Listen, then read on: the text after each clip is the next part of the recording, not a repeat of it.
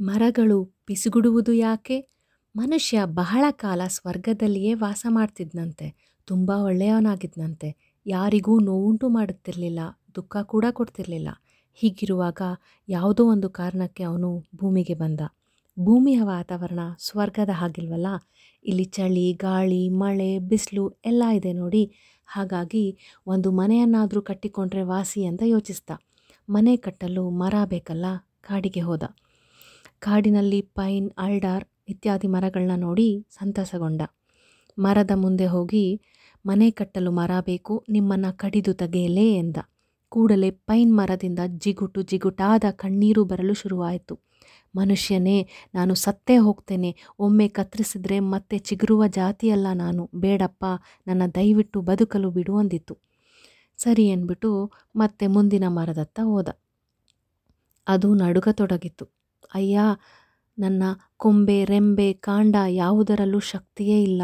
ನೀನು ಮನೆ ಕಟ್ಟಿದರೆ ಒಂದು ಮಳೆಗಾಲಕ್ಕೆ ಅದು ಕುಸಿಯುವುದಂತೂ ಖಂಡಿತ.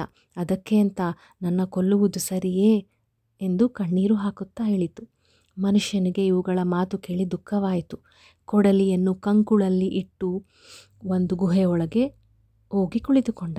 ಅಷ್ಟರಲ್ಲಿ ಒಂದು ಹುಲಿಯು ಸದ್ದು ಮಾಡುತ್ತಿರುವುದು ಮನುಷ್ಯನಿಗೆ ಕೇಳಿಸ್ತು.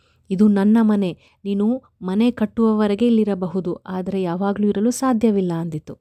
ಸರಿ, ಮನುಷ್ಯ ಎದ್ದು ಹೋಗಿ ಒಂದು ಪೊಟರೆಯಲ್ಲಿ ಕುಳಿತ. ಅಲ್ಲಿಂದವೂ ಒಂದು ಸ್ವರ ಬಂದಿತು. ಮನುಷ್ಯ, ಇದು ನನ್ನ ಮನೆ, ನೀನು ಮನೆ ಕಟ್ಟಿಕೊಂಡು ಇಲ್ಲಿಂದ ಹೊರಟು ಹೋಗಬೇಕು ಅಂದಿತು ಗೂಬೆ. ಪಾಪದವ ಅಲ್ಲಿಂದ ಕೂಡ ಎದ್ದು ಹೋದ. ಒಂದು ಬಿಲದೊಳಗೆ ಮುದುಡಿಕೊಂಡ. ಅಲ್ಲಿಂದವೂ ಒಂದು ಶಬ್ದ ಬಂದಿತ್ತು. ಅಯ್ಯ, ನನ್ನ ಮನೆಯಲ್ಲಿ ಅತಿಥಿಯಾಗಿರು ಪರವಾಗಿಲ್ಲ, ಆದರೆ ನೀನು ಮನೆ ಕಟ್ಟಿಕೊಂಡರೆ ಉಳಿತಲ್ಲ ಎಂದಿತು ಇಲಿ ಮನುಷ್ಯ ಒಂದು ಮರದ ಕೆಳಗೆ ಮುದುಡಿಕೊಂಡು ಕುಳಿತ. ಚಳಿಯಲ್ಲಿ ನಡುಗಿದ, ಬಿಸಿಲಿಗೆ ಬೆವರಿದ, ಮಳೆಗೆ ಒದ್ದೆ ಮುದ್ದೆಯಾದ. ದೇವರು ಇವನನ್ನು ಗಮನಿಸುತ್ತಾ ಇದ್ದ.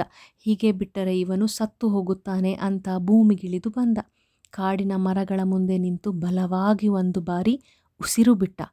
ಆ ಉಸಿರು ದೊಡ್ಡ ಬಿರುಗಾಳಿಯಾಗಿ ಬೀಸಿತು. ಗಾಳಿಯ ವೇಗಕ್ಕೆ ದೊಡ್ಡ ದೊಡ್ಡ ಮರಗಳು ಬುಡ ಸಮೇತವಾಗಿ ಕೆಳಗೆ ಬಿದ್ದವು. ಭಗವಂತ ಮನುಷ್ಯನನ್ನು ಕರೆದು, ಮರೆಗಳನ್ನು ಉಪಯೋಗಿಸಿ ಮನೆ ಕಟ್ಟಿಕೊ ಎಂದು ಹೇಳಿದ. ಮನುಷ್ಯ ಹಾಗೆ ಮಾಡಿದ. ಸ್ವಲ್ಪ ಮರ ಕಡಿಮೆ ಆಯಿತು. ಕಾಡಿಗೆ ಹೋಗಿ ಮತ್ತೊಂದಿಷ್ಟು ಮರಗಳನ್ನು ಕತ್ತರಿಸಿ ತಂದ. ತಾವು ಬೇಡ ಅಂದರೆ ಭಗವಂತ ತಮ್ಮನ್ನು ಬುಡ ಸಮೇತ ನೆಲಕ್ಕೆ ಉರುಳಿಸುತ್ತಾನೆ. ಸುಮ್ಮನಿರೋದು ಮೇಲು. ಕತ್ತರಿಸಿದ ಕಡೆಯಿಂದ ಮತ್ತೆ ಚಿಗುರಿ ಚಿಗುರಿ ಬೆಳೆಯಬಹುದು ಅಂದುಕೊಂಡವು. ಆದರೂ ಹೆದರಿಕೆ ಹೋಗಲಿಲ್ಲ. ಪಿಸು ಮಾತಿನಲ್ಲಿ, ಮೆಲ್ಲಗೆ ಮೆಲ್ಲಗೆ ಕತ್ತರಿಸಪ್ಪ, ನೋವಾಗದೆ ಹಾಗೆ ಕಡಿಯಪ್ಪ, ಅಯ್ಯೋ, ಮೆಲ್ಲ, ನೋವಾಗ್ತಿದೆ ಅನ್ನ ಅಂದು ಹೇಳಿದ. ಮನುಷ್ಯನಲ್ಲಿ ಈಗ ಸ್ವರ್ಗದ ಗುಣಗಳ್ಯಾವುವೂ ಉಳಿದಿಲ್ಲ. ಮರಗಳ ನೋವು ಅವನಿಗೆ ಕೇಳಿಸಲೇ ಇಲ್ಲ.